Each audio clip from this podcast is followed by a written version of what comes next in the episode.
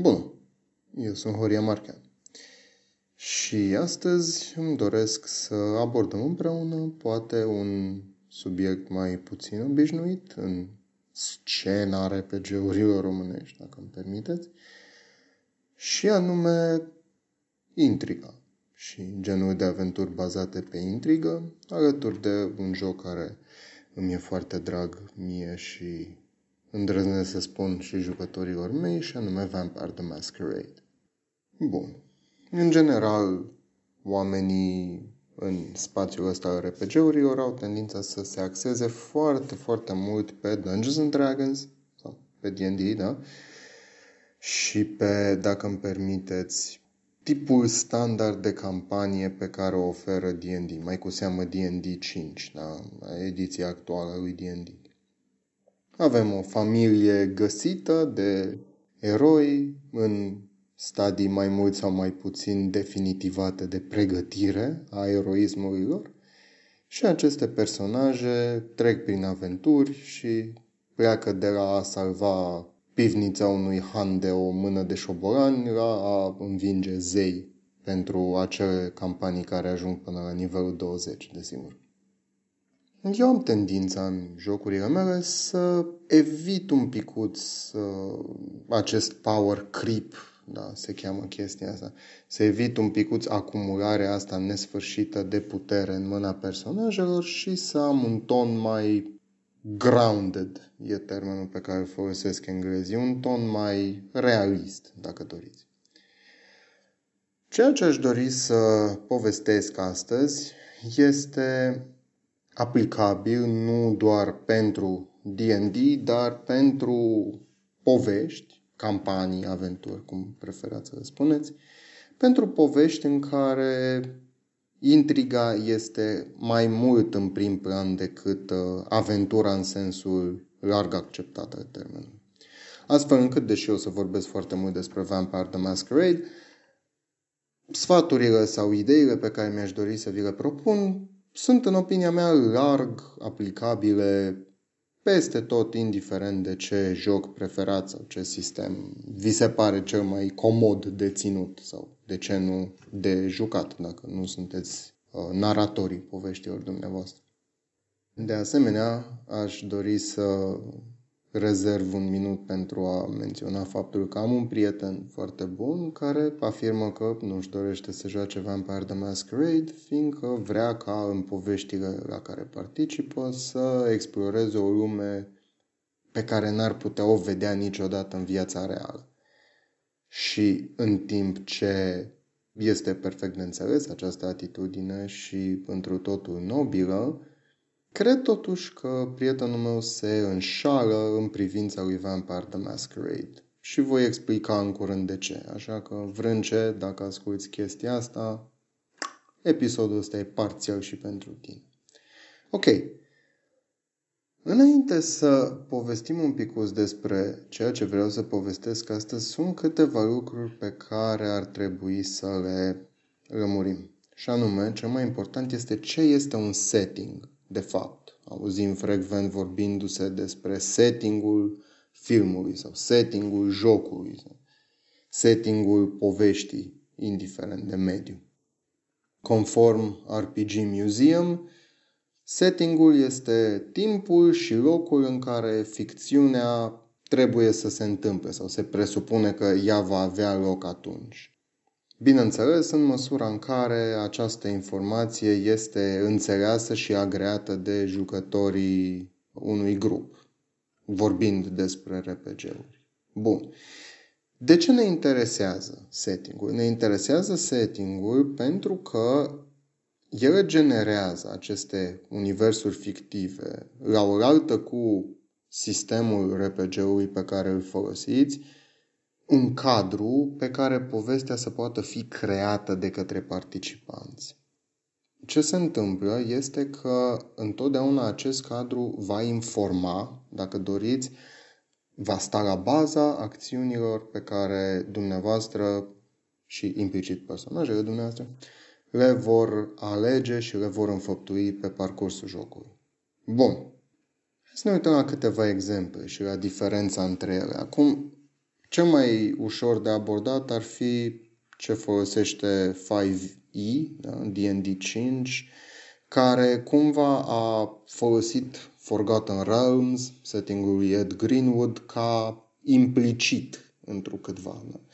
Forgotten Realms este un setting cu o grămadă de rase fantastice, cu o grămadă de zeități care intervin în uh, viețile muritorilor și este întrucâtva un setting de tipul kitchen sink, da? în care poți să pui orice și settingul, universul nu se prăbușește, nu-și pierde coerența internă. Prezumțiile din spatele lui sunt suficient de largi încât să poți avea la oaltă orci brutali și războinici, elfi foarte delicați și foarte magici, pitici foarte harnici și ordonați și gnomi care sunt așa undeva la marginea steampunk-ului, poate. Cu siguranță că hiperbolizez, dar o fac pentru a explicita termenul.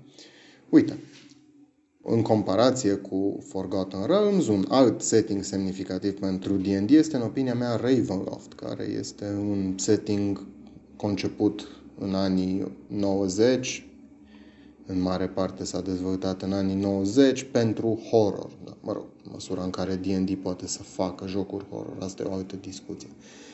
Cu toate astea, avem Ravenloft, da, un setting gândit pentru horror cu premize complet diferite, în care puterile personajelor sunt mai limitate, metodele pe care ei le întrebuințează pentru a călători din loc în loc sunt la fel mai limitate și accentul este pus pe mai puțini monștri, mai puțin spectaculoși și mai mult înfricoșători. Da? Toate aceste decizii au ca scop facilitarea unui anumit tip de poveste. Ca și contra, contra punct, dacă îmi permiteți, World of Darkness. World of Darkness este un setting care, după cum am spus mai înainte, mi este foarte drag, care seamănă foarte mult cu lumea în care noi trăim, cu lumea reală așa cum noi o trăim în fiecare zi, dar uh, experiențată, trăită, transformată, dacă doriți, printr-un filtru mult mai întunecat. Un univers în care umbrele sunt mai adânci, luminile sunt mai orbitoare, arcadele sunt mai înalte și mai ascuțite și monștrii sunt adevărați. Foarte frecvent, oamenii, în opinia mea, fac confuzia între această distorsiune intenționată, da? această licență artistică de a distorsiona lumea, dacă doriți, și lumea reală.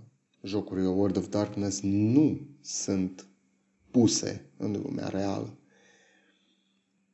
O să mă opresc aici pentru a menționa faptul că acest episod este inspirat într-o mare măsură de videoul unui prieten foarte bun de-al meu, care are canalul The Old Country de pe YouTube, videoclip care se cheamă Societies as Settings, Why I Love World of Darkness Games. Uh, acest prieten de-al meu își face videoclipurile în limba engleză, în principiu.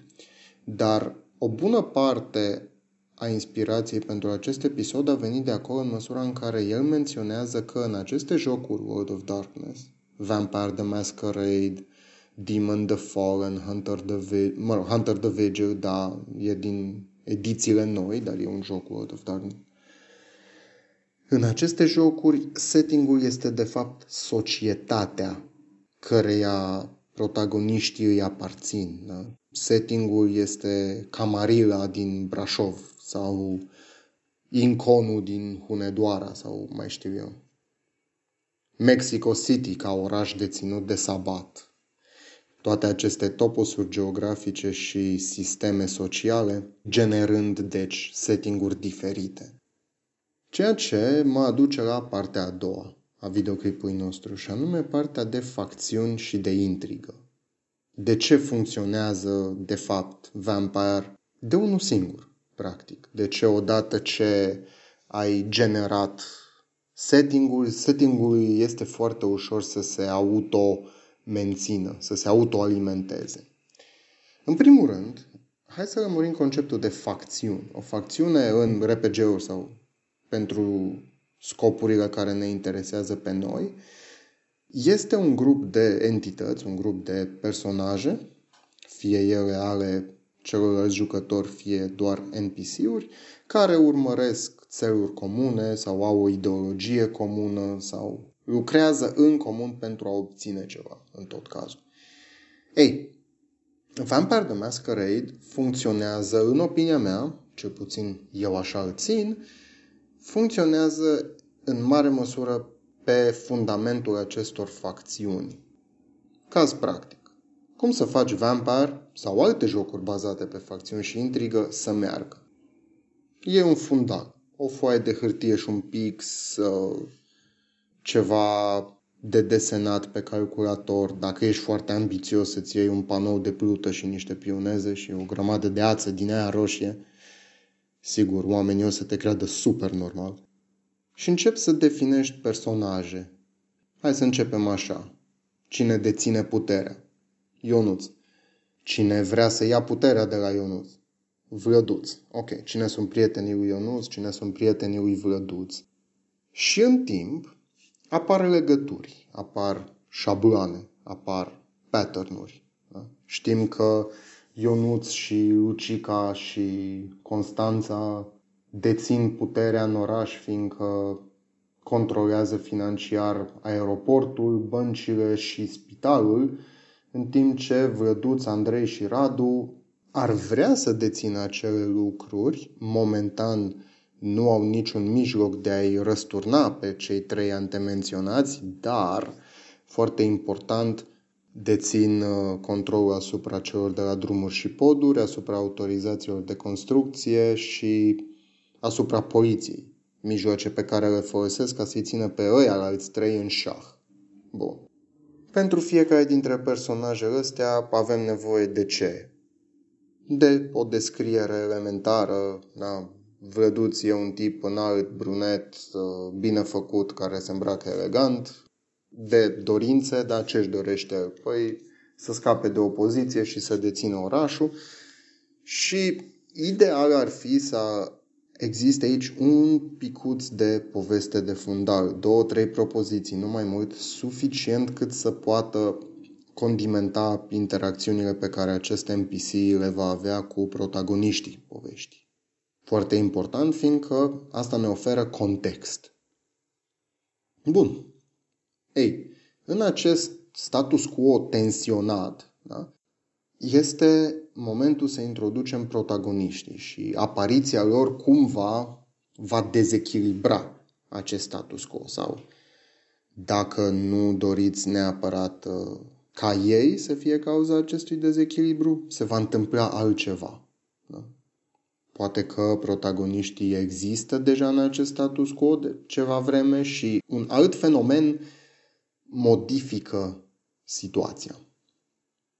Ceva se schimbă și atunci intriga demarează, toată lumea încearcă să profite de această stare dinamică, de această nouă schimbare pentru a-și reevalua poziția. Pasul 4. Profit! aveți începutul unei povești. Atâta vreme cât înțelegeți foarte clar dorințele și motivațiile și, de ce nu, ideologia, dacă vreți să mergeți atât de departe, pentru fiecare facțiune sau pentru fiecare uh, NPC important, practic genul ăsta de campanie se poate autoconduce cu ghilimelele de rigoare, desigur, că dumneavoastră veți fi cei care o vor conduce, uh, dar genul ăsta de campanie se poate autoconduce până când criza actuală este rezolvată într-o formă sau alta și lucrurile se reașează într-un nou status quo. Moment în care acest status quo e bine să fie explorat într-o oarecare măsură, după care o nouă schimbare apare și tot așa. Într-un mod aproape hegelian de teză antiteză și în cele din urmă sinteză. Se pare că nu pot să fac mai mult de trei videouri fără să menționez pe Hegel. Ok. Acum, este foarte important, mai ales dacă vă veți duce înapoi și veți asculta videoclipul de la The Old Country, da? Societies as Settings, Why I Love World of Darkness Games, ceea ce vă recomand să faceți, e un videoclip foarte bun. Prietenul meu de acolo menționează și intră foarte mult în niște reguli, nu niște reguli, niște fenomene de ostracism, de construcția unei societăți și așa mai departe. Acum, părintele sociologiei Durkheim ne spune că, domne, și într-o societate alcătuită din îngeri, tot am găsit o mică crimă pentru care să ostracizăm pe cineva. Țineți cont, recomandarea mea este și inspirați-vă din ceea ce vedeți în jurul dumneavoastră, dar întotdeauna în orice fel de societate, fie ea societatea românească la modul general, fie o simplă sală de clasă într-un liceu, cineva este într-o oarecare măsură stigmatizat sau ostracizat. Cineva întotdeauna deține puterea, cineva se opune, există niște tensiuni, există acest joc social. Încercați pe cât puteți, dacă doriți să țineți o astfel de campanie, să urmăriți aceste fenomene, să urmăriți modul în care aceste lucruri se întâmplă în realitate. Celebrul dicton scriitoricesc cu scrie ceea ce știi are o largă aplicare aici. Găsiți-vă surse solide de conflict. Da? Aceste facțiuni nu se bat fiindcă una preferă cașcavalul și cealaltă preferă camembertul și asta este cauza unui război sfânt. Nu putem să ascultăm premiza asta fără să puvnim întrucâtva în râs, da? chiar și pe interior. Găsiți surse de conflict solide. Poate că antagoniștii au o relație personală cu protagoniștii, poate că facțiunile au un fel de relație personală între ele, membrii ai lor au plecat, au fost împreună, au avut țeluri similare și apoi în urma unor disensiuni s-au despărțit. Asta adaugă gravitate, emoție și până la urmă credibilitate poveștilor pe care le spunem. Ce altceva mai putea găsi ca sursă de conflict? Presiuni externe. Okay. Orașul nostru va fi atacat sau orașul nostru va fi amenințat de o molimă. Poate că asta lovește prea aproape de casă, dar nu? Acum trei ani a avut loc o pandemie și cu toții ne-am întrebat ce să facem. De asemenea, o bună sursă de inspirație pentru o astfel de poveste este ușor de găsit în cărțile pe care le folosim, da? Uh, în D&D 5 avem chiar un sistem de renume, îi spun eu, renown, da? care măsoară reputația fiecărui personaj cu fiecare facțiune. În Vampire suntem îndemnați să desenăm grafice cu relația dintre fiecare membru al unei coterii sau al unei haite cu toți ceilalți. Putem extrapola asta foarte ușor la nivelul unui întreg oraș. Vampire the Masquerade în prima ediție are un supliment foarte bun numit Chicago by Night, care descrie orașul Chicago în anii 90 și oferă o structură foarte lesne de înțeles și foarte lesne de aplicat în jocurile dumneavoastră. RuneQuest 6, pe care l-am mai menționat aici, denumit și Mitras, da, are o grămadă de reguli pentru a genera frății, culte, tot felul de alte organizații care contextualizează poveștile pe care noi le spunem. Aruncați o privire și acolo. Până la urmă, concluzia este una foarte simplă. Jocurile bazate pe ficțiune și pe intrigă, fie că sunt ele Vampire the Masquerade, fie că sunt, nu știu, pentru D&D Planescape, e un exemplu foarte bun, sau uh, Ravnica, mă rog, Ravnica a pornit ca setting pentru Magic the Gathering, ulterior adaptat pentru D&D.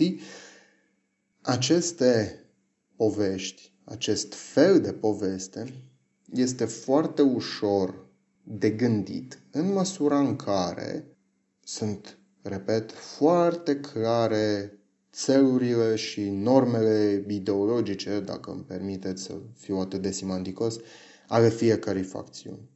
Lămurite chestiile astea, ele devin practic un univers de sine stătător, un setting de sine stătător, societatea devine settingul. Da? Chiar dacă, la fel ca în jocul de vampire pe care eu îl țin acum, povestea este pusă în Brașov în anul 2016, dar Brașovul lui 2016 este un fundal pe care diferite facțiuni de vampiri contestă politic sau, de ce nu, paramilitar acest oraș. Settingul devine mai puțin faptul că, da, personajele se pot plimba pe strada Republicii și în piața sfatului, și mai mult faptul că interacționează cu diferite ideologii, diferite moduri de a privi condiția vampirică, sigur.